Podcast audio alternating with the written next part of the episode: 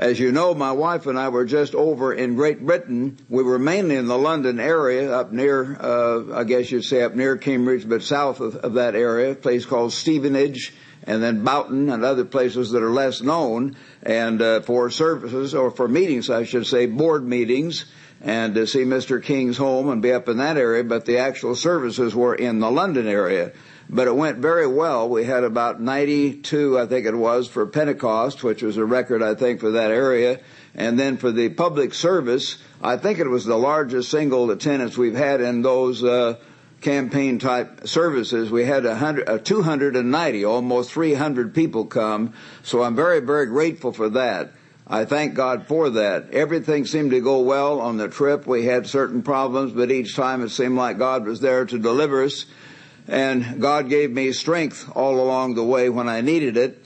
And I certainly want to thank my wife Cheryl because she was a tremendous help. I need her now more than ever because she has to help me finish or button this button because this hand won't work right and sometimes button my collar and uh, keep me on the straight path in many play in many ways. So I appreciate her help constantly on the trip. And if I didn't have her, I would have been in big, big trouble. But at any rate, she was a wonderful loving help all along the way, as many of your wives are as well. But we certainly do need to appreciate our wives and what they do uh, for us and be be grateful for that.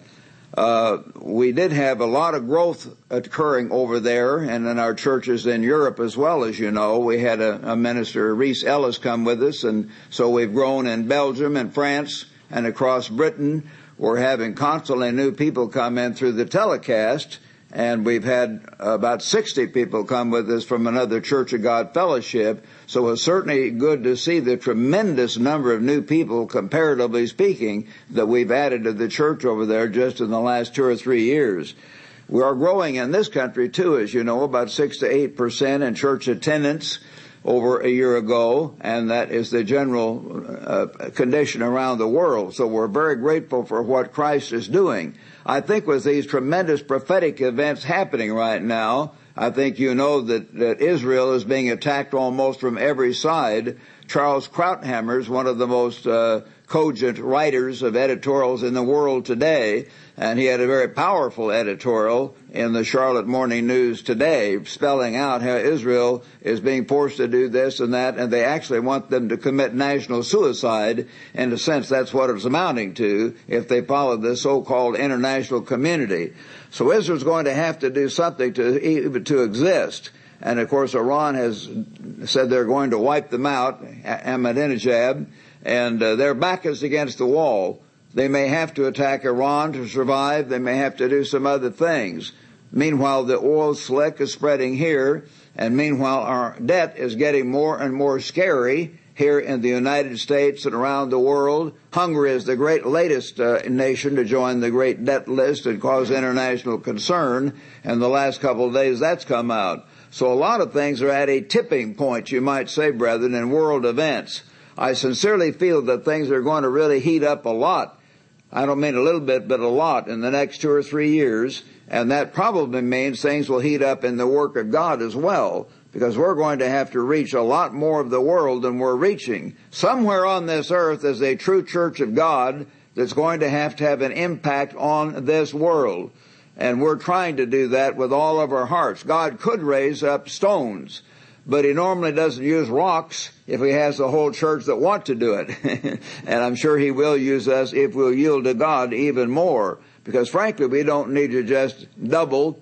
We need to multiply in power in the work of God. We really do. That might not mean we multiply in numbers of church members, although it probably will. We may end up three to six times bigger in numbers, but we probably have to grow 50 or 75 times bigger in the power we have, and God can take care of that through a whole number of means that we've described before. We need the gifts of the Holy Spirit so God can show He's working through His servants at the end of the age and God has indicated, indirectly, but certainly indicated strongly by other examples that He will probably do that near the end of the age, and we can look forward to that. Many other things have to happen.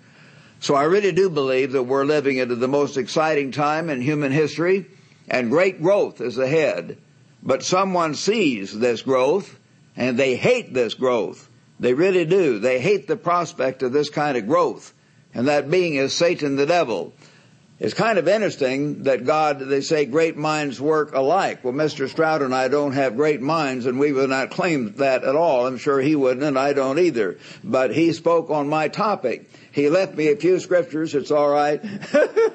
he left me a few scriptures. There was one man. I don't want to mention his name like I'm against him, but he was got to be an evangelist, a very nice man, and he's uh, having health problems and. Uh, maybe, you know, not too much longer in this life, but a nice man. And one time I was preaching, I was scheduled to preach on the Day of Atonement, uh, in the headquarters church in Pasadena. At that time I was in the Shakespeare Club. And that was to be the only sermon of the day. And I guess the Armstrongs were out of town or they didn't want to preach for their fasting, but whatever reason I was preaching the main sermon and this man took about 37 scriptures. I mean, he went on and on every single possible scripture on the Day of Atonement that I could possibly imagine he covered. Mr. Neff knows the man real well. He had a way of using just half a scripture. He didn't even quote the whole thing. He turned here, turned there. And so I got, I, I got, I got kind of going backstage to that. What am I going to do? What am I going to do? And I began to pray to get in the right attitude. And uh, then I finally decided, well, really, he didn't get to explain the scriptures. He just read them. So I thought the thing for me to do is to get up and graciously say he sure covered a lot of the material or a lot of points or something, but brethren, he didn't have time to cover all these scriptures, so I'll have time to explain some of them to you. And so I, I went ahead and preached and it, it went okay and he and I were good friends before that and, and after that as well. Mr. Stroud did not cover all the scriptures though in, in, in any way. It's kind of interesting though, it just turned out he spoke on the same thing. We need to realize, brethren, that Satan the devil is very real. He is a very real being. Jesus spoke about him again and again as being a real spirit personality. And the Bible talks about that all the way through if you really believe this book. If you believe that God inspired this book, you know that there is a spirit personality called Satan the devil. And he is alive. He has fallen angels who are now called demons, millions of them, probably hundreds of millions. He has his own private army, so to speak. But God is far more powerful. Far more powerful. And we don't need to be afraid of Satan, but we do need to be aware and that's a very important point, and I hope we can all realize that. Turn with me, if you would, to Revelation 12 at the beginning here. Revelation chapter 12, a very key scripture that we need to consider and be familiar with. And I want to, I've read this to you before, but I think it's a good start to the message here this afternoon. I'm going to get a little bit of this tea and get my throat loosened up. Hmm.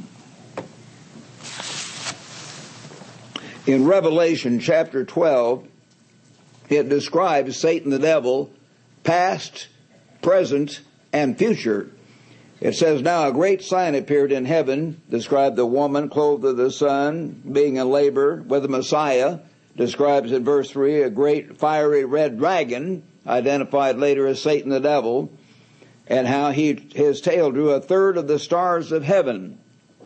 This very book, back in chapter 1, verse 20, identifies stars as angels because the Bible interprets its own symbols. He drew a third of the angels and threw them to the earth. And the dragon, he is now called the dragon, stood before the woman to devour her child as soon as it was born. He tried to kill Christ. Remember, he caused Herod to kill all the little baby boys all over under two years old. She bore a male child who was to rule all nations with a rod of iron. So it was, of course, Satan the devil, and the male child was to be the Christ. Then, verse 6, it skips ahead a few hundred years throughout this chapter. Then the woman fled into the wilderness. She becomes now not ancient Israel, the congregation in the wilderness, as the church is called under Moses, but she becomes the New Testament Israel, the church of God. Then the woman, during the Middle Ages, we know, had to flee, where she has a place prepared by God. This was not up in heaven. The wilderness is here on this earth. And brethren, if we're really faithful and overcome Satan and walk with God, we can be taken to a place of safety. And it will not be up in heaven. There is no rapture. There is no rapture but we are going to be taken not up in some spirit way, but by no doubt God says on eagle's wings. He took Israel out and they had to walk Maybe we'll be taken by a special airplane or put on board ships in disgrace to get us out of the country. We're upsetting people so much with our message. We don't know what it'll be, but God will guide us and protect us like an eagle does its young eaglets and protect us and guide us. So the woman had to flee back here in the dark ages and there, there was a place of safety in the Swiss Alps and the southern French Alps and elsewhere in that area. The true church of God fled to that area. They were called the Waldensians and the Albigensians and the Henricians and so on, but hundreds of them, thousands of them were also called the Church of God, and they kept the Sabbath day and the 14th day Passover and certain other things. All the Waldensians were not Church of God people, by the way, but some were. So then it skips again, again a number of years here to our time, and war broke out in heaven. And one of the false prophets of our time has already said that war has already taken place. That war has not taken place. Then war broke out, and Michael and his angels fought and his against the dragon, and the dragon fought and did not prevail, nor was a place found for them in heaven any longer. So the great dragon was cast out. Brethren, that war is just ahead of us. That war could happen in the next few months. It more likely happen two to four or five years from now. I don't know. I'm not trying to set a date. But when that happens, we're going to sense a tremendous upsurge in demon possession and in all kinds of weird things that will be happening. And it's good for us to realize that. Uh, so here is a spiritual war that's going to take place when the devil and his angels are cast back down and the dragon was cast out, Satan the devil who deceives the whole world. This is not a small statement. And again, brethren, the Bible says what it means. It means what it says. It doesn't mean Satan de- deceives part of the world. The Satan deceives the whole world. It doesn't say every man, woman, and child because God has always had a tiny group of people, but the world as a whole overwhelmingly is deceived by the devil and his demons, who deceives the whole world. He was cast to the earth and his angels cast out with him. So when he comes down, you're going to suddenly see a different look, a different attitude in those leaders in Europe and they're going to become like Adolf Hitler and Benito Mussolini and Heinrich Himmler, and they're going to begin to tighten the screws on the Jews and on us, the descendants of the house of Israel, and you'll see that. And it's going to happen in a terrible way. It will, it will begin to be uh, uh, obvious, I'm sure within a few months or maybe a few days after this event happens. And this voice comes from heaven, now salvation and strengthen the kingdom of our God and the power of his Christ has come for the accuser of our brethren. Satan the devil accuses the people of God. He will use outsiders to accuse us and impute false motives to us. And they will probably begin to say that Mr. Ames and I and the other leaders are unpatriotic because we're talking about the fact that the United States and Britain have to be brought down, that God is, is going to punish us. Others will accuse us of being this and that and something else. We will be homophobes. That is, homophobia means haters of mankind. Well, we're lovers of mankind, but the sex perverts, if you don't go along with their so-called gay agenda, they call you homophobes. You've got to agree that it's okay for men to marry men and all these things that they want, otherwise they'll give you these names, and they're very clever at it. So they're going to spread this throughout the nation, and people will hate us for all kinds of reasons. And you got to be aware of that. You got to be aware of that, brethren. You've got to prepare for that in your mind. Satan the devil will get at us in every way he can. He will have brethren accusing brethren. Some of you will get turned off for various reasons. Satan will get you to accusing one another. Satan will get you to accusing me, just like Thousands of brethren at one time were upset at Mr. Armstrong. Was Mr. Armstrong perfect? No, he was not perfect. You've heard me say that over and over again. I do not worship Mr. Armstrong for one minute. But I honor him as the single human being who brought and synthesized more of the truth and taught that major truth to the world than any man in modern times. And he was like a second father to me, as my wife knows. I've said that since we first got married. Sometimes she said, well, Rod, you seem like almost you're worshiping Mr. Armstrong. She knows how much I do admire him, and all my children know that. But I know I could start listing, well, he was made mistake here and there, and about 15 or 35 or whatever. He was human. He was not God. But God did use him powerfully. But because he was a very strong personality, sometimes women would get all mad at him because he would preach powerfully, oh, men ought to be the leaders and the husband is the head of the wife. And sometimes he would bawl women out in a way that was not ideal, I guess. He, he, he was of the old school. And then some of the younger men didn't like him because he was strong with them too. And then he would spend money building the auditorium, $18 million and more than that counting, I guess, the interest rate. People say, well, it's Armstrong extravagance. Way back in 1953, 4, along in there, we had an old French uh, and Spanish professor named Emile Molienicy, a white-haired kind of a, a Colonel Sanders type looking guy. And I liked him, his interesting personality, but he was not in the church, and he kept talking about Armstrong extravagance. And he talked about the Heavenly Father and his son with the red chariot. Well, of course, he was talking about Mr. Armstrong and his son Dick. Well, the red chariot was Dick's Plymouth convertible. It wasn't a Cadillac. It was a Plymouth convertible, and Dick was working sometimes 60 or 70 hours a week trying to dub all these tapes way into the night because you had these old discs, I mean, that we'd, and I joined him in going down Santa Barbara Avenue, and they didn't even have the freeway then to the airport. We'd have coffee or beer or something on the way back occasionally and get the tapes out there to be sent to all the stations and be friends with Dick. But, you know, he had little Plymouth convertible because he could afford it. He worked long hours and nothing wrong with that. But that was called Armstrong extravagance. And then later, of course, when Mr. Armstrong built the auditorium, that was Armstrong extravagance and other things. They went on and on. Whatever he did, they could criticize and Satan stirred people up so that when Mr. Armstrong died, some people really didn't deeply respect him, and I found that out more profoundly than I had realized until that happened, because as long as he was alive, he was the boss. So they didn't want to get fired, the people around the campus, and he was the only game in town, was the only church of God, but they would get upset at this and upset at that and so on, and Satan would stir that up. So you have to realize Satan will be on your case and my case to stir each other, all of us up against each other if he can. Satan's strategy is divide and conquer. Divide and conquer. And it's good for us to realize that.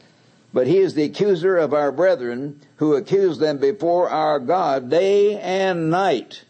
He's been cast down finally, when this final war takes place. And they overcame him by the blood of the Lamb and by the word of their testimony, and they did not love their die, lives to the death. Some of them may have been tortured or will be tortured, and they will actually prefer to die. They just hope it'll speed up. Therefore rejoice, O heavens, and you who dwell in them. Woe to the heavens of the earth and the sea, for the devil has come down to you. When this happens, brethren, it's going to be powerful. It's not this mixed up guy over here that with this other church that talks about it, as having already happened for the last three or four years, it's going to be powerful. And when Satan comes down, woe, because he's come down having the great wrath, because he knows that he has a short time. Satan is going to cause a lot of trouble for the church of God, for the people of God, for the United States of America and the British descended peoples. He will attack physical Israel and he will attack especially spiritual Israel. Now when the dragon saw, saw that it had been cast to the earth, he persecuted the woman. Now is the true church of God who brought forth the male child, and the, the woman was given two wings of a great eagle that she might fly into the wilderness to her place where she is nourished, not up in heaven, but a place on this earth. She is nourished in the wilderness. God never ever calls heaven a wilderness. It's absolutely gorgeous up there with the sea of glass and all the other things that are in heaven. This is the wilderness on this earth. Is that wilderness Petra? It could be. We don't know that. As Mr. Armstrong said, that's the most likely place if the Bible indicates but the Bible doesn't say, so we can't be sure. As I've said, some of my sons have thought it's going to be in Fiji or Hawaii or some desert island. Well, that, that'd be fine, but it's more likely to be in Petra. That would be a little bit of a trial too, I guess, to test our faith. We'll have to have faith that God will feed us, that He'll give us food, He'll give us water, everything if we go there. So to the woman was given wings to go to this place to be protected three and a half years. So the serpent spewed water out of his mouth like a flood, and he tries to send a flood of armies out. You'll see this flood described as, as armies in a number of places in the Bible. And that's probably what happens. And then the dragon is enraged with the woman, verse 17. That is, those who are left. And I guess Tim LaHaye would call that those left behind. So we could have our own left behind book ourselves. It'll be quite different from his. Those left behind. And he went to make war with the rest. Not those who go to safety, but some are not walking with God. Some are confused by Satan the devil, and they are left behind, and then they are in a sense at the mercy of Satan because he really comes right after them, the rest of the offspring who keep the commandments of God. Doesn't say the Catholic Church, but those who are in God's church but not protected, who keep the commandments of God and have the testimony of Jesus Christ. So brethren, is it, is it important to be where Christ is really working? Is it important to be as close to God as you can be? Or is it okay to be out in the fringes? You have to figure that out yourself. You really do, and it's up to you to do that, to prove all things and try to get as close to God as you possibly can. There is a spirit war that is going to come, and there is a spirit war that is already occurring right now today, every hour of every day of your life. The spirit war is raging. Satan doesn't get tired.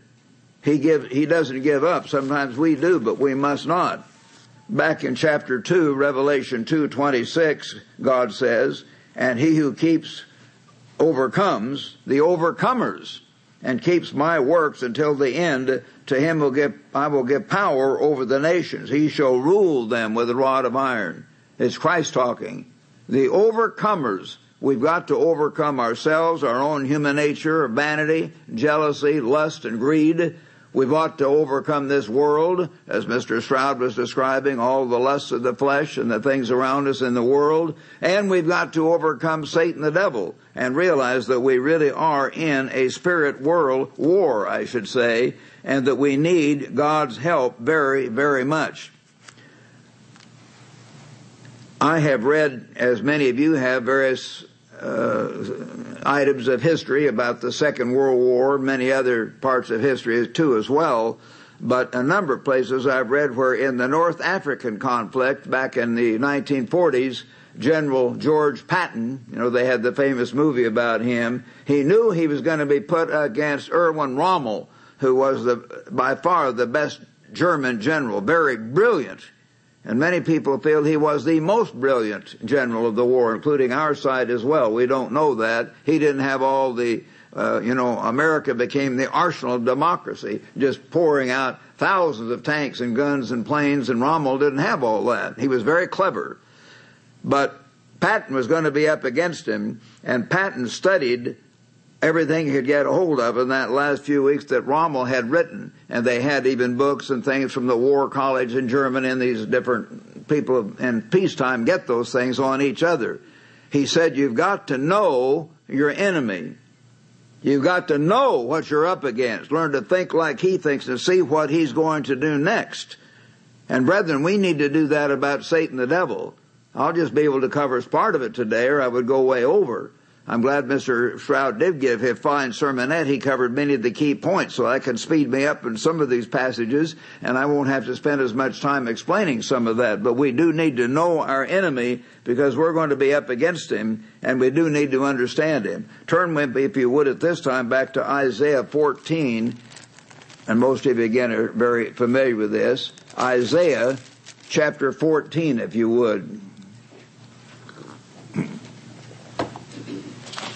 Here it describes Satan the devil as he began. Verse 12. How are you fallen from heaven, O Lucifer? Originally, Satan was apparently very beautiful, a beautiful spirit being, or handsome, we might say, lustrous, filled with light and beauty and color and brilliance of every sort.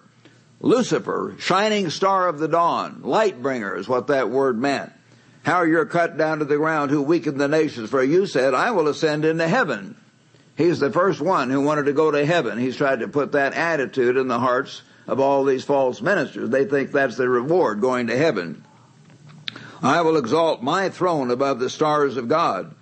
And no doubt that meant the angels of God. I will also sit on the mount of the congregation on the farthest sides of the north. I will ascend above the heights of the clouds. I will be like the Most High. I'm going to be like God. And of course, that was a terrible attitude. From the beginning, Satan had a rebellious attitude.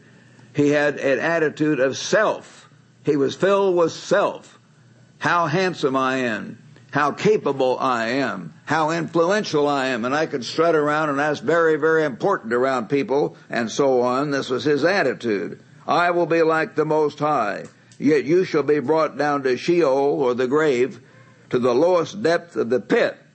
So God purposed to bring him down and certainly that did happen or is going to happen as we know, and already Satan has been held in abeyance to a certain degree most of the time.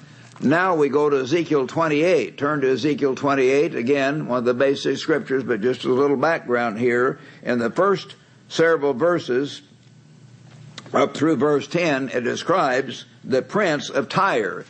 Tyre, as Mr. Armstrong explained in his old booklet, was the New York of the ancient East a very powerful trading city, commercial city, fabulously wealthy, just like New York at its peak. Then he, he's talking about the human prince of Tyre, but suddenly in verse 11, he begins to talk about the king of Tyre. Take up a lamentation for the king, not the prince. If the prince has already been described as very powerful, very wealthy, who then could this king be? Well, we know that.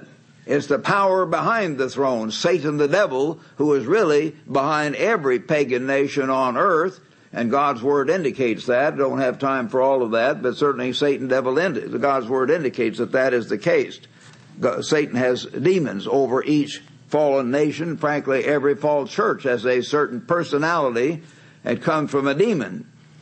He says, you are the seal of perfection, full of wisdom, perfect in beauty, absolutely handsome. You were in Eden, the garden of God. He was right there in the garden of Eden from the beginning.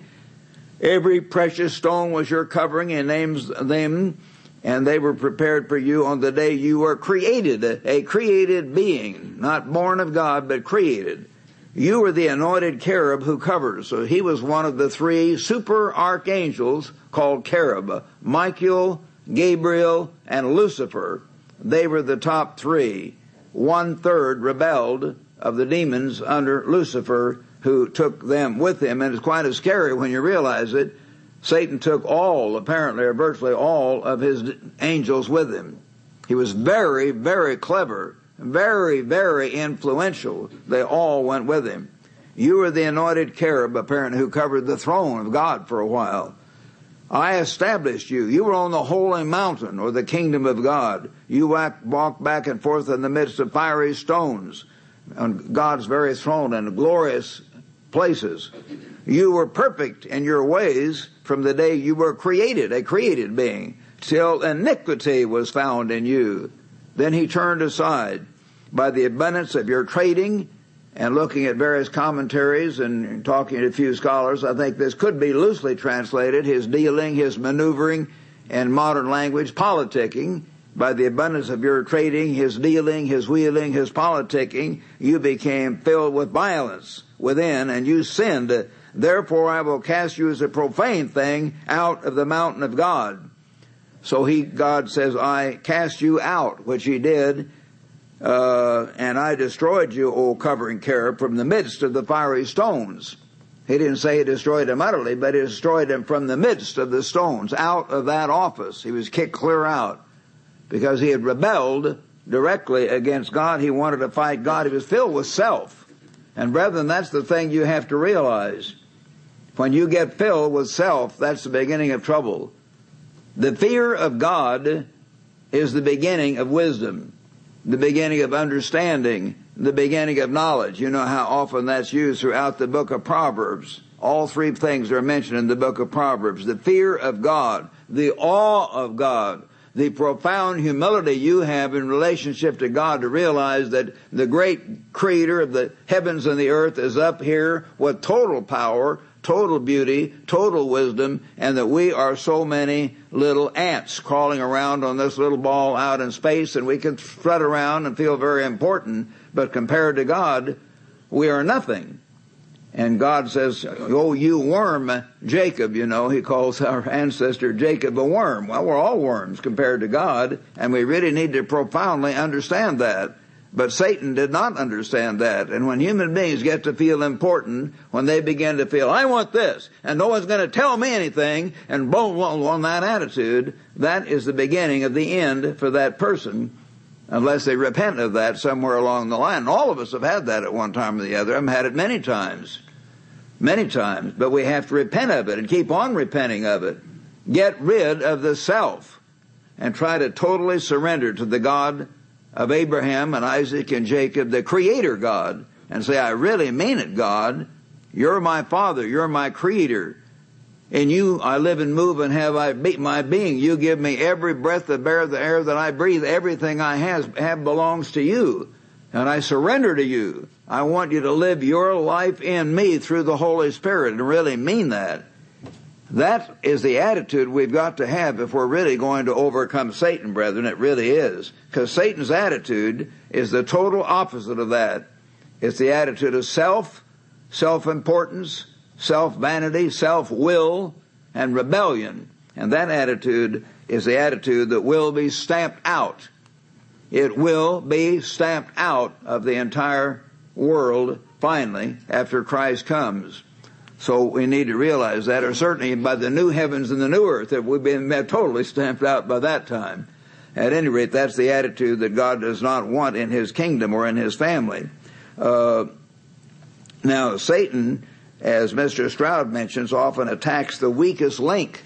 And I'm going to come back here, and I don't want to offend you ladies, because I do love and I'm very grateful for my wife and my mother and my sisters and uh, the many wonderful, beautiful women friends I've had through the years and helped so many ways.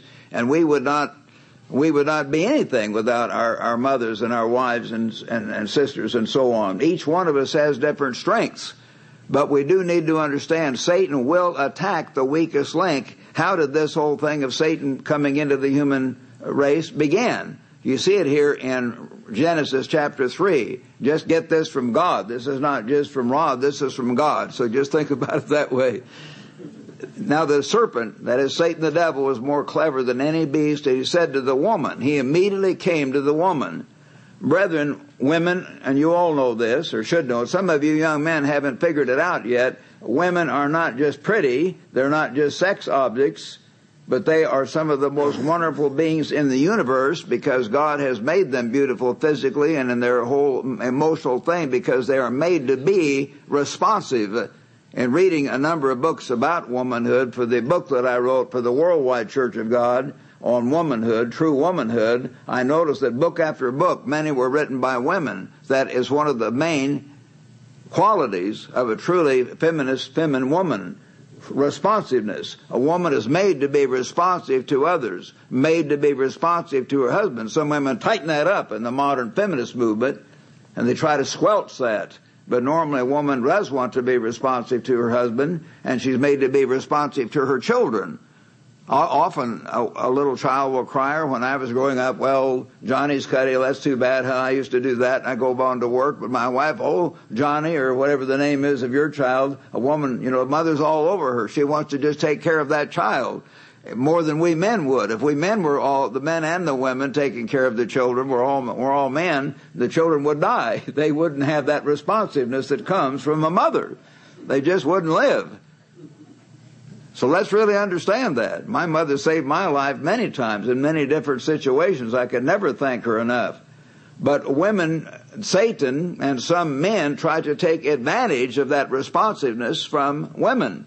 I know my son Mike has been a, a, a, super salesman, very successful now in his business, and he says it's not selling anymore, but whatever he calls it, financial management and so on. But at any rate, he had whole teams of, he was working with in about three or four different companies, and nearly every different sales trainer, he said, told, especially if it's door to door selling, if you go there and a man answers the door, unless that man is immediately responsive, then just say, well, it's okay and go right on because you're, you're going to get in trouble.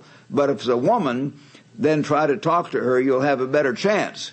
And I found that too as a little boy because I was selling Saturday Evening Post and Liberty Magazine and Ladies Home Journal with my little sack and I would find if a woman would answer the door, she would see this little six or nine year old boy and she, she wanted to be helpful. And so she'd buy my magazine just to help me. But the man said, "Oh, that's okay. We'll see you later." Slam the door. Get ready. Get gone, kid. You know. and that's you know I remember hitchhiking all around the state of Oklahoma when I was 16 years old. We were trying to follow the harvest up north, and it was the rainiest summer they'd had in years, and the combines were up to their axles in mud. So we had to keep hitchhiking around from Oklahoma City to Tulsa, I guess, to Enid, to Altus, to all these other places around Oklahoma. Clinton was one of them, not Bill Clinton, but Clinton, Oklahoma, made a big circle. Ardmore. And anyway, after my son, my friend, uh, got homesick and went home, I was all alone. And well, he and I went together in this for a while, but we would often didn't have much money. We'd come to a place and we'd try to get a place to sleep that night. We had virtually no money, maybe just one or two dollars. And here would be an ad, uh, room for rent, 50 cents. Now this was back in the 1940s, of course. That sounds strange to you, but I would go there and hopefully it was a woman because that woman was always old enough to be my mother or my grandmother and here I was a 16 year old kid and so she would take me in and then she would ask me if I'd had dinner. I said, "Oh, I've had some crackers and cheese or something." Well, you you come and eat with me. So I got a I got a room for fifty cents. I got a free meal. I would usually get free breakfast besides. they they wanted to mother me. I've always been so thankful for that. All those many many things. But on the other hand, Satan and some men will try to take advantage of young women, you know, and get them to kiss and hug and, and seduce them into fornication, or they will try to take advantage of them in other ways and hurt them in, in business deals or whatever. Women can be responsive and taken advantage of. So Satan approached the woman, and as Mr. Stroud explained, said, uh, has God said you can't have this one tree? What's wrong with God? Is he selfish? You know, the implication was God is not fair. And the woman, uh, he told the woman, for God knows that the day that you eat of it, your eyes will be open and you will be like God, knowing good and evil. So the woman saw the tree look good. Satan, as an evil salesman, talked her into it and she took of it. But God then told Adam later, this is God speaking, brethren, verse 17. Then God said to Adam, because, here's the reason, they were driven out because you heeded the voice of your wife and have eaten from the tree of which I commanded you, saying, You shall not eat of it. Cursed is the ground for your sake, and so on. God allowed Satan to take advantage of that weakness. Now, the man was equally evil. He knew what he was doing, in a sense, but he just gave in to his wife. And we are warned by many examples that a woman can be taken advantage of by Satan, and all of you men need to realize that to be leaders of your home, you should be the right kind of give have the right kind of loving leadership so that the women don't get their emotions stirred up in the wrong way and perhaps lead you right out of God's church or other things could happen like that as often happen. I remember Mr. Carl McNair told me more than once he knew a lot of these uh, men that started some of these other groups when they get into politics. He personally trained them. I taught some of them as a, one of their three or five or six Bible teachers. I was not their only Bible teacher, but he got to know them, actually had them live in his house for a while. And he said these fellows that had strong wives, he named the specific ones, these women led them astray. Otherwise they'd probably be with us. He mentioned a number of them. He knew that. The women often did not want strong leadership. They resented what Mr. Armstrong was doing. They didn't like that kind of leadership, and so they just wanted something softer, but it's not the kind of thing God tells us about in the Bible. And you'll find that sometimes. Sometimes a, a wife will want to give in to her children on various things, and then the children lead her to get upset at the church because the woman wants this or she wants to favor the children in a wrong way. And these things happen. You men have to have the wisdom, the objectivity, and the loving leadership, not harsh leadership saying all women are dumb. They're not. Many women are smarter than most of us in this room in IQ, but they may not have, as a rule, the same objectivity that a man will have, and therefore God Almighty, not me, it's all through this Bible, and all of you converted older women know that. Every time God appointed a leader in the church or the nation of Israel, it was a man, never a woman. He allowed a prophetess, that one time Deborah, to, rise in Israel, but he didn't appoint her, he allowed that, and then she had to shame Barak, Barak said, well, I'll go to war, but you'll have to go with me. And Deborah was like a mother. She said, well, Barak, you won't get any honor being led into battle by a woman, but Barak still didn't have the guts. She had to be the Margaret Thatcher for her time, if you see what I mean. But that was not God's normal pattern. Every single solitary time there was a prophet or a king, never a queen. The only queen was uh, uh, what's her name, who was dragged out and stomped by the horses or whatever and turned into a very wicked woman, every one was a man. All the prophets, all the kings, all the ministers, all the apostles, all 66 books of the Bible written by men. It's not a mystery. God intended the man to be the leader in the right way. But we'd better have enough humility to realize we need a woman's love, we need her guidance, her input, her advice, her balance to be the right kind of men that we should be. Nevertheless, we need to understand that men and women and not let uh, the wrong kind of emotions come into our decisions. Back in in uh, and Satan, remember, will get at us in that way, or in many different ways. He will come at us in, through the weakest link. He will try to find the weakest link. If if your weakest link is following your children, or if your weakest link is following your wife, or your weakest link is getting into liquor, or your weakest link is getting into drugs, or your weakest link is getting into illicit sex, or watching TV all the time, or playing foul, rotten blow up games on the internet, or watching terrible naked sex stuff on the internet over and over, so many men do. We've had a number of men in the church who are sex addicts. That is, they get into this pornography, pornography on the internet.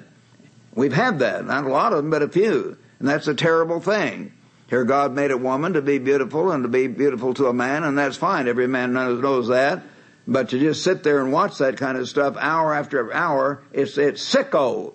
It's absolutely stupid. But some men get hooked on that. And God uses that to turn a man aside as he uses different situations to turn all of us aside. Turn back to your New Testament again, if you would, at this point. Let's go to Ephesians, brethren. Ephesians chapter 2. Now, Ephesians chapter 2.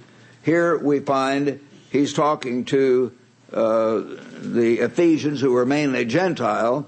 And he said in Ephesians chapter 2 verse 1, You he made alive who were dead in trespasses and sins. They'd been worshiping Diana of the Ephesians.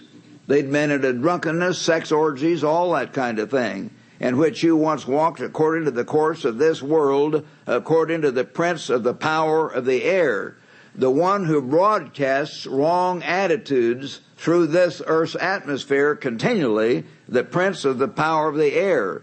Who controls overall what's shown on TV? When you really understand it, it's Satan the devil. Who controls overall the approach of the internet and motion pictures and most other things, the prince of the power of the air, the spirit, a spirit being who now works in the sons of disobedience. So brethren, we need to realize that there is an invisible spirit broadcasting wrong attitudes, wrong attitudes. Don't correct me. Don't tell me anything. I don't want God butting his nose into my business, people think. And that's the very attitude of Satan the devil. And you really got to realize that and overcome it. God's going to use every way He can to split us up. Frankly, uh, He'll use the race issue to split us up too. Now we have a black president, and some people will criticize him just because he's black. That's wrong. If we criticize him because of specific political reasons, that's within our right, although we as Christians had better be very careful about that because we are not to revile the leader of our people, whoever he may be. But God will use that to cause some of our black brethren to get upset, some of our Latino brethren to be upset, some of our Oriental brethren to be upset, and then he's got rednecks among us who want to put down everyone just because they're not uh, white, uh, Anglo-Saxon Celtic people. You know what I mean? Either extreme is wrong. We're one in Christ. Does that mean we're all supposed to marry each other? No. That doesn't mean we're all supposed to marry. We know it's better to marry within your own kind, although it's not a matter of sin, it's a matter of the overall pattern of the Bible. Christ when shows when uh, he comes back again, he has already appointed the twelve apostles, and each one of them will rule over one of the twelve tribes of Israel. But what if all the twelve tribes of Israel intermarried with everybody else and there isn't any twelve tribes of Israel left? You see what I mean? That's not God's will. That's not God's will either. Any extreme like that is wrong. But we have to get the balance on the whole thing. When you think about we're all one in Christ, maybe I should turn to that because some people misunderstand that. And we are all one in Christ spiritually, no question about it. We better love each other, all of us in the church. Love blacks, whites, Indians, Orientals, everybody. He says in uh, Galatians chapter 3 verse 22, for as many of you as were baptized into Christ have put on Christ. See, we have put on Christ. He lives his life in us. There is neither Jew nor Greek. There is neither slave nor free. You could say black or white. There is neither male nor female, for you're all one in Christ Jesus. So we could say, well, we all are free to intermarry since we're all one. Well, if you're logical and consistent, then men should marry men because we're neither male nor female. So therefore men can marry men and women, you see what I mean? He's not saying that at all. He's not saying that there are physical differences, so we do use different showers and we do use different restrooms, the difference, uh, the, the sexes, the two sexes, and those physical things. But we've got to have the right approach to, to, have in our heart and in our mind, whether we're male or female, about these differences in the sexes, and the man is the head of the house, and God said so. A Christian woman won't get all bugged about that. She'll say, well, God said that, and makes it very, very clear. He, he says husband should be the head of the family, back in Ephesians 5. Describes it over and over. That's what God said. He made us that way. I didn't ask to be a man. And you didn't ask to be a woman, woman, any of you. And I didn't ask to be white. As some of you who are black or Oriental or Latino, we did not ask. I would like to have been six foot three and 220 pounds and not be nearsighted and all the other problems I have. That never worked out for me. And I really, I really wanted the build of Muhammad Ali, frankly. He had a much better build. I wanted to be that very size. I'm not kidding. I used to, I used to say that even before he came along. And uh, I used to be six three and 220 and that's what he turned out to be. But, you know, we can't all have just what we want. We're here for a short time frankly, brethren, compared to all eternity, a very short time, male or female, black or white, whatever. And as we serve our Creator lovingly and one another in this flesh, He works with us, He teaches us, He fashions and molds us, and then He gives all of us a spirit body. And in tomorrow's world, in the kingdom of God, as Jesus said, we are neither male nor female, and we're certainly not going to be different races will all be spirit beings forever and ever and ever in the family of God. Some of us have a great deal more intelligence than others. And again, I would like to have had the intelligence of some of these brilliant Jews I've been reading some books again, so in most intelligent race, this is not politically correct, by the way. My whole sermon is, is politically incorrect. We're not supposed to talk about the difference of the sexes or the racist or anyone else. But the most brilliant people are the Jewish people. They have a genius in them. Eh, eh, not all Jews are geniuses, but they have, as a race, a higher IQ and certain greater capacity. And you get the list of the top atomic scientists or the top Uh, doctors at the top, everything else, and the Jews are represented way beyond the proportion of Jews in the world. There's not even any comparison. I know several years ago I was talking to my sister Catherine who played the violin and studied music and, and Mrs. Lucy Martin even headed the music department. And at that time, I guess that was 20 or 30 years ago, why the top five pianists in the whole earth, you know, Rubinstein and Vladimir Horowitz and, and all these others were all Jews. And the top violinists were all Jews. How come? Well, go figure. But anyway, uh, we can't all be Jews. So I'd like to have Muhammad Ali's build. I would like to have uh, Einstein's mind, and I would like to have, okay, do you know in a few years I'll have all of that and more if I humble myself, and you will too? If I humble myself, we will all have all those things we want in that sense. We will all be brilliant. We will all be good looking. We'll have total power, but we try in this life to humble ourselves and not let Satan get our nose out of joint because we happen to be some kind of person that is picked on or we think we're a minority or something's bad said about us because we, we would rather have been a man or we'd rather have been white or we'd rather have been tall or thin or fat or thin or whatever it is. A lot of us want to be something we're not. And God has not made us that way. So anyway, let's try to understand that and not let Satan take advantage of us in any way. Uh, now let's go here uh, at this point some suggestions about what we need to do, what we must do, and we got to think about uh, what God has in mind and His whole purpose in all of this. Again, brethren, we are at war, and we are going to be at war as Satan begins to attack this church, as Satan begins to attack God's people more and more and more as each year goes by where will Satan attack the most? Will he attack the Catholic Church the most? Well, no, frankly, he already has them deceived. Why would he attack them? Will he attack the Chinese communists or Buddhists or someone? No. He will come after God's church. We are the greatest threat to Satan the devil because God is in the process of reproducing himself.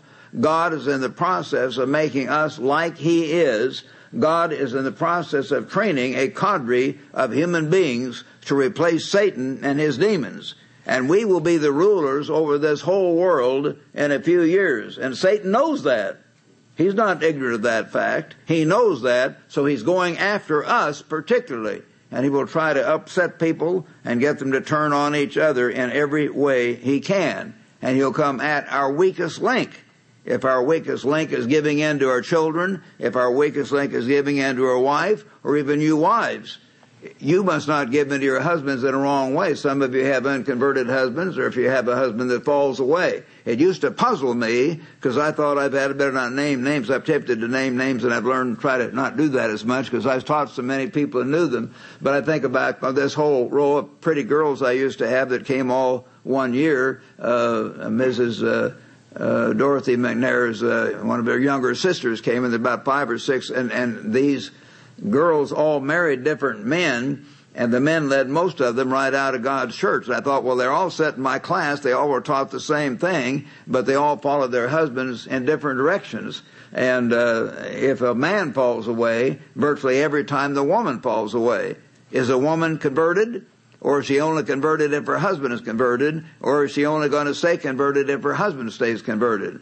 Because some of these men didn't just leave the men to another Church of God group, they just led them clear back into the world, you see. Clear out. Clear out of God's church. So again, you women, I'm not trying to grind you down and say you don't have responsibility, you do. Some of our strongest people in the church through the years have been women who've had to stand up on their own and obey God, regardless and we can honor that. So whatever the weakest link is, Satan will come after it one way or the other. And uh, we do need to understand. So let's turn now to Ephesians again, and this time Ephesians chapter 6. Ephesians chapter 6, describing this very spiritual warfare. And I want to read this to you here. Better, better get my watch off so I know where I'm, I'm at. I think you've heard this joke before, but it was really told about me way back in the Shakespeare Club in the old days, they say, what does it mean when Dr. Meredith takes his watch off when he is preaching? They said, not a thing. Back in those days, why Raymond McNair and Gerald Waterhouse and I used to be the longest preachers, and uh, of course Mr. Armstrong was sometimes the longest because the whole service was 1.30 to 4.30, and when we cut it down from from three hour service to two and a half, a number of the older brethren thought we were getting Laodicean. They really did. And now we've cut it back another half hour, and all we have is two hour services, and new people coming in think that's too long too, of course. They get tired. Anyway, I noticed once Mr. Armstrong had us younger ministers start preaching, and he had to sit there and listen. Then he shortened the services. but sometimes Gerald Waterhouse and I and Raymond and one or two others, we, we were used to preaching longer, so we would, we would go too long. Anyway, Ephesians chapter 6 and verse 10. Finally, my brethren, be strong in the Lord and in the power of his might. Put on the whole armor of God. And brethren, when you think about it, going back to this previous verse, you don't think you're going to do it. I can't do it. Put on the power of his might and sincerely mean that to where you cry out to God and you fast and you pray and you seek God's help to overcome yourself and the world and Satan. The power of His might. Then put on the whole armor of God that you may be able to stand against the wiles of the devil. What does he mean, wiles? Well, the trickiness and the cunning and so forth. The devil is very, very clever. He's not stupid. He'll come at you from one direction, and if that doesn't work, he'll come back a few days or a few months later from another direction, and he'll see how he can break you down, and yet you turned aside from being used by God as part of God's true church to prepare to be a king or priest in the kingdom of God and help rule this earth under Jesus Christ. He will do that every way he can. That is his purpose and he is the accuser of the brethren, and he is a liar and the father of lies. And I would say this, digressing for a moment, but when you hear of some terrible thing about me or about Mr. Ames or Dr. Winnail or any of our leaders, uh, it might be true. They say Rod Meredith has vanity. Yes, that's absolutely true. And Rod Meredith is human and makes mistakes. That's absolutely true. But if you hear something really weird that seems over much, uh, please check it out. That's all I say. I've been a known quantity in God's church now for about 60 years, and uh, we have people around here who've known me for over 50 years, and they know what I am. I, uh, one, or several people have said, at least we know, you, you, we know what we're getting. You, you, uh, you, you get what you see. I guess that's what it is. So we don't fool you. But most of you maybe don't know me that well, you don't know Mr. Ames that well, but you, Satan could start spreading a lie. I'm just, just thought I'd mention that. That can happen, and I'm sure he will. There were bad rumors spread about Mr. Armstrong way back when that were not true, and there have been some started against him since that were not true. And we don't want to get up and defend against all kind of bad rumors just to put ideas in people's head. But Satan the devil, go back and read it in John chapter 8 Satan is a liar and the father of lies. The father of lies. He's the biggest liar in the universe. Anyway, you're to put on the whole armor of God to withstand all the trickery, the cunning cleverness of Satan. For we do not wrestle against flesh and blood. You see, we're in a battle. We're in a wrestling match. But against principalities, against powers, against the rulers of the darkness of this age, against spiritual hosts of wickedness in the heavenly places. Powerful demons are there. Great fallen angels who have a lot of power and they can uh, kind of attack you. I think I told you one time soon after I was baptized. It was just, I don't remember precisely, but a month or two or three after I was baptized back in 1949, this was now into early 1950, I was walking along South Orange Grove Boulevard and turned left there at uh, uh, what's his place and there, a little place called Singer Park. And I was just kind of in between classes or work, just kind of stretching and thinking. And all there was a man across the street, uh, across California Boulevard it is, and he was across the street. Now that man was probably 50 or 55 years old, about my size, but a little more flatulent looking. He, he was not as young or strong. I was just 19 years old and had recently come from sports and so on. But I saw him. I'd never seen him before. I had not seen any bad movies. I had not been reading any violent uh, stories. You know, nothing. I thought about all this later, and all of a sudden, pounding into my brain came this thing: go over and strangle him. Go over and strangle him. And that scared me. I thought, what in the world?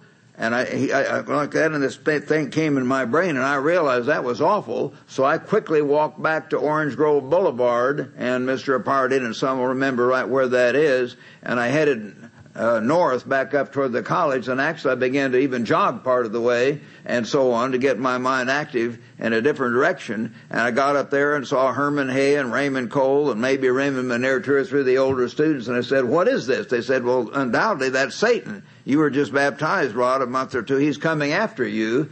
And uh, said, "Well, what can I do?" They said, "You'd better fast." So I fasted for two days. I had only fasted for one day a couple of times, once at atonement, maybe one other day. But I fasted for two days, which was a great heroic thing for me back at that time. But I was scared. And I fasted and I beseeched God, take this away, Father.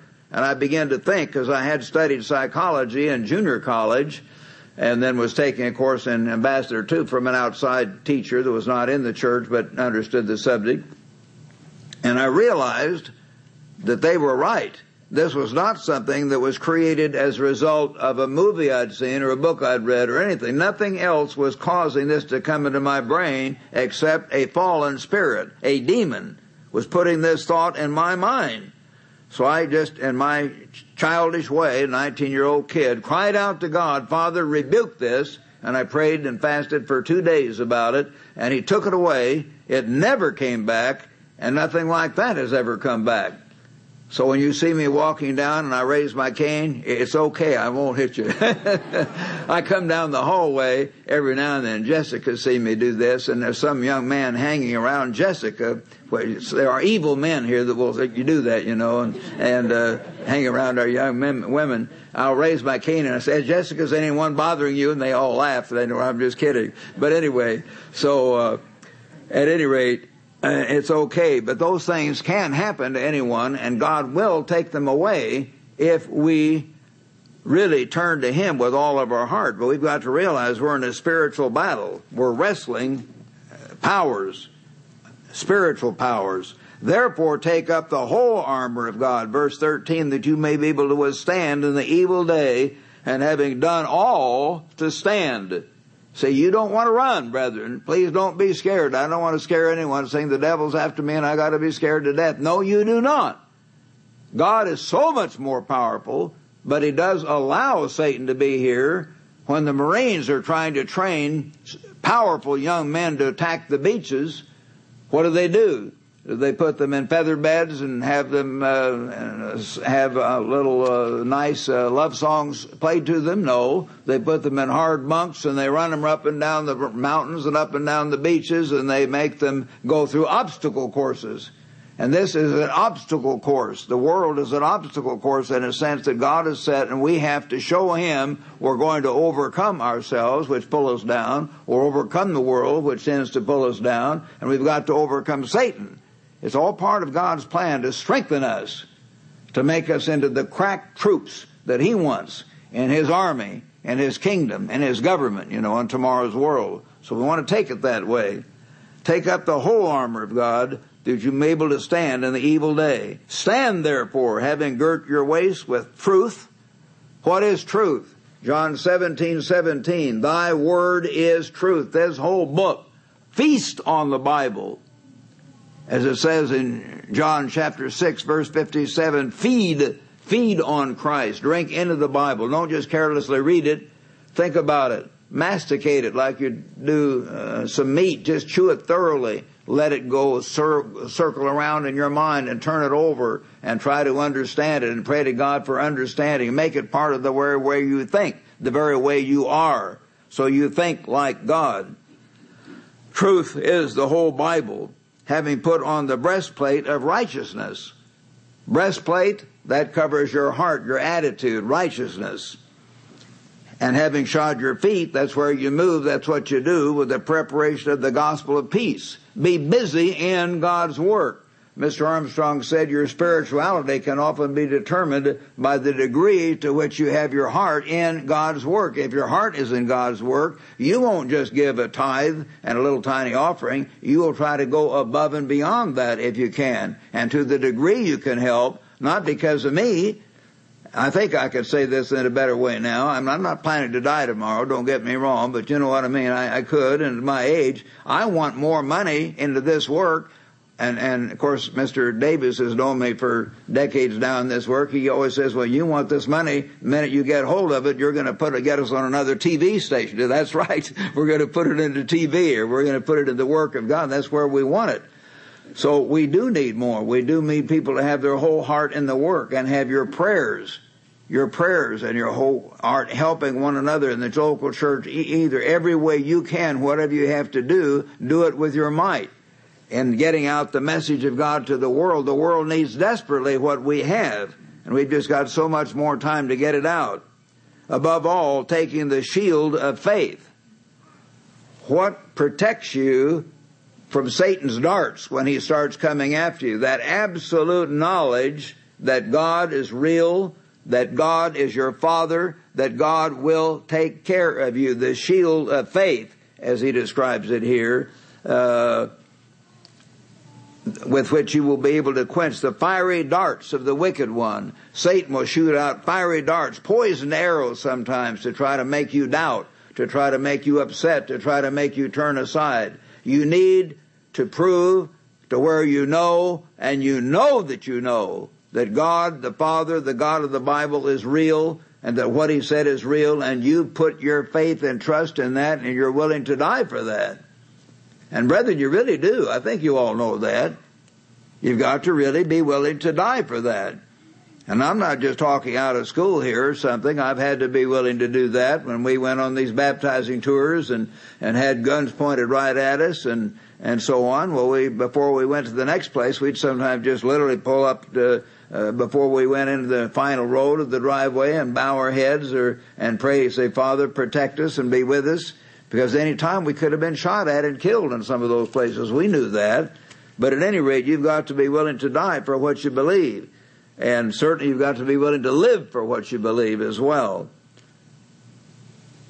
And having your feet shod with the preparation of the gospel, put your whole being into the work, and have the shield of faith, and take the helmet of salvation. A helmet protects what? It protects your mind the helmet protects your human mind, and towards the mind is where the Holy Spirit comes, and so on. So you need the helmet of God's salvation, His Holy Spirit, to guide your mind, to guide your thoughts. And the sword of the Spirit, which is the Word of God. What's the only offensive weapon that you have? This book. Then you can quote it right back to Satan, right back to Satan's ministers, right back to others who would attack you, just like Jesus did. Satan said, cast yourself down from this pinnacle of the temple because God has said he will protect you. And then Jesus quoted the Bible right back. He says the Bible also says you're not to tempt God. You're not to put God in a necessary test. And uh, he says, well, just fall down below me and I'll give you the whole world. Well, Satan knew that, I mean, Christ knew that Satan did have the whole world. He was and is the God of this world. But he quoted right back, you shall worship the eternal your God, and him only shall you serve. He quoted the Bible right back to him. Satan can quote the Bible. Satan, I mean, Christ was very aware of Satan the devil and of his power and all these things. So take the sword of the Spirit. Know your Bible. Know it. Live by it. Have faith in it, which is the Word of God. And then he goes on, praying always and we've got to be praying always, brethren, with all prayer and supplication in the Spirit, being watchful to this end with all perseverance and supplication for all the saints. Pray fervently for one another. If you sense that one of your brethren is getting upset because they get upset against the church, they get upset at Mr. Harding or Dr. Winnail or me or someone, just pray for them. You could go to them and talk to them, but pray for one another. If you see someone weak, don't make fun of them. We're not trying to hurt them. Help them. Help them to wake up. Help them to come back. Do everything you can, praying for everyone. And for me, Paul writes, that utterance may be given to me that I may open my mouth boldly to make known the mystery of the gospel, the awesome plan that God is working out here below in reproducing himself. When you understand that term mystery of the gospel, that is the ultimate part of it, for which I am an ambassador in chains. Paul didn't give up and quit. He was in chains. He still was writing this, that, it, that I may speak boldly as I ought to speak. So he had a lot of courage but brethren, we've got to realize how real Satan the devil is and our need to overcome him. If you turn back to the uh, book of uh, uh, John, you'll see here how this is was all very real in Christ's mind. In John 12 and verse 31, he says, Now is the judgment of this world. Now is the ruler of this world cast out. So Satan was just about to be overcome by Christ, and Christ referred to him as the ruler of this world. That's got to become very real to us so we understand the war we're in. In chapter 13 and verse 27, John 13, 27. Now after the piece of bread, remember in that final Passover, Satan entered Judas Iscariot. Satan was very real. A spirit being entered, Satan, entered Judas. Then Jesus said, what you do, do quickly. And Judas went out and plotted to kill, to, to betray Christ right then. Then in chapter 14, John 14 and verse 30, he said, I will no longer talk much with you for the ruler of this world. Who is the ruler of this whole world right now? Who's in charge? The ruler of this world is coming and he has nothing in me. Satan has no part with Christ at all because he is the rebel. The very word Satan means adversary, as you know. And then in chapter 16, John 16 and verse 11, he said he's going to convict the world of uh, righteousness and judgment and of, and, uh, and of judgment, verse 11, because the ruler of this world is judged. And Christ overcame him. Satan guided his death by possessing, literally possessing Judas and causing the Jews to betray him and causing the Romans to do the actual killing. The Jew and the Gentile part of the world were represented in Christ's death. And then Christ overcame all that. God showed Christ was uh, triumphant through the resurrection. All right. Now back in Mark chapter uh, 9, if you turn back there briefly, brethren, I've referred to this principle before, but I want us to turn back there and see this. It's one that I think most of you are familiar with. But turn back to the Gospel of Mark here in chapter 9. Here in chapter 9 of the Gospel of Mark, it shows one from the multitude came, Teacher, I brought you my son who has a mute spirit a demon. Sometimes when a child has, is, is mute and unable to speak, or they have epileptic seizures, or they have various things, sometimes it's actually Satan involved there. And we found that. And wherever he is, he seizes him, throws him down, foams at the mouth, gnashes. So I spoke to your disciples that they could not cast him out, but they could not. And what did Jesus say? O faithless generation, how long shall I be with you? And so on. How long will I bear with you? And of course, then he, the father cried out to him. He says, I believe, help my unbelief. And so then the spirit cried out and convulsed this child. And so finally, the, he cast the demon out, but the disciples came privately saying, why couldn't we do it? In verse 28, why could we not cast him out? And in Mark 9, 29, so Jesus said, this kind, this kind of demon can come out by nothing but prayer and fasting. And if you have some modern translation that leaves out the word fasting, your modern translation is wrong. In the majority text, in the Masoretic text, in the received text, I should say, the word fasting is in there and should be in there. I've double, triple checked that. Prayer and fasting. God wants us to fast as a tool to overcome ourselves to make the spirit world more real, to make God more real, to draw close to God through deep study, meditation, and prayer. So brethren, if you're going to overcome Satan the devil in the time to come, you have to do it through all these tools that we've given to overcome Satan in all those ways. Now turn back to, if you would, to 1 Peter. 1 Peter chapter 4. And here he's talking to the elders, not being lords over those entrusted, but being examples. And he said in verse 5, 1 Peter chapter 5, I made I say 4, 1 Peter chapter 5 and verse 5. Then Peter continued, Likewise, you younger people, submit yourselves to your elders. Yes, all of you be submissive to one another and be clothed with humility. As I've said, brethren, that's not easy, to be clothed with humility. None of us do that perfectly, but we should try with our heart. That doesn't mean you have to go around look at the ground all the time and be bent over. But you do in your heart have to realize that you are nothing, that you're God's child, you're God's servant, and, and you belong to Him, and really mean that and have honor and honor other people. Be clothed with humility, for God resists the proud. That's one of the key things I've noticed all my life watching these things. And that's what God says over and over and over again about the devil and his demons. If people are arrogant, if they're self-willed, filled with self, Satan can get at them a lot easier. God resists the proud and gives grace to the humble. Therefore humble yourselves under the mighty hand of God that he may exalt you in due time.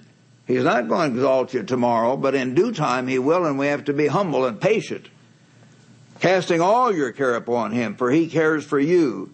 Be sober.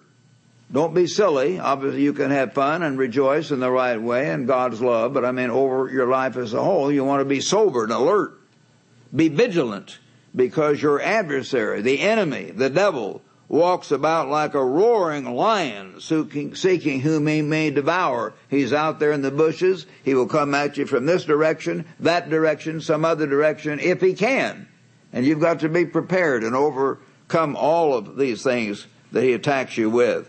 Your adversary, seeking whom he may devour. Resist him. That's your part. You've got to resist him through Bible study, prayer, meditation, fasting, and then taking action by immediately falling on your knees, by in your mind tightening up and saying, away Satan, God rebuke Satan. When you have wrong thoughts come, you can quickly pray, say, God please rebuke Satan right now, guide my mind, and do everything you can to do your part.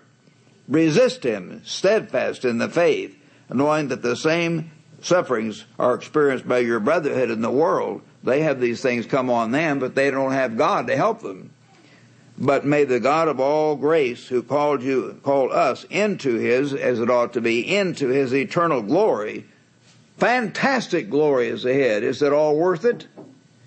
Wow, is it worth it when we're going to live forever and ever and ever in a family based on love and joy and peace and, and beauty and prosperity and all that kind of thing throughout all eternity in the family of God. All of us, males and females, black and white, old and young, sick and well, given a glorious spirit body, a spirit body in the very family of God. We'll know it's worth it then.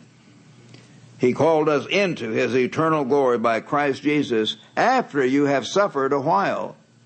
All of us go through various sufferings. All of us go through various trials and tests perfect, establish, strengthen, and settle you.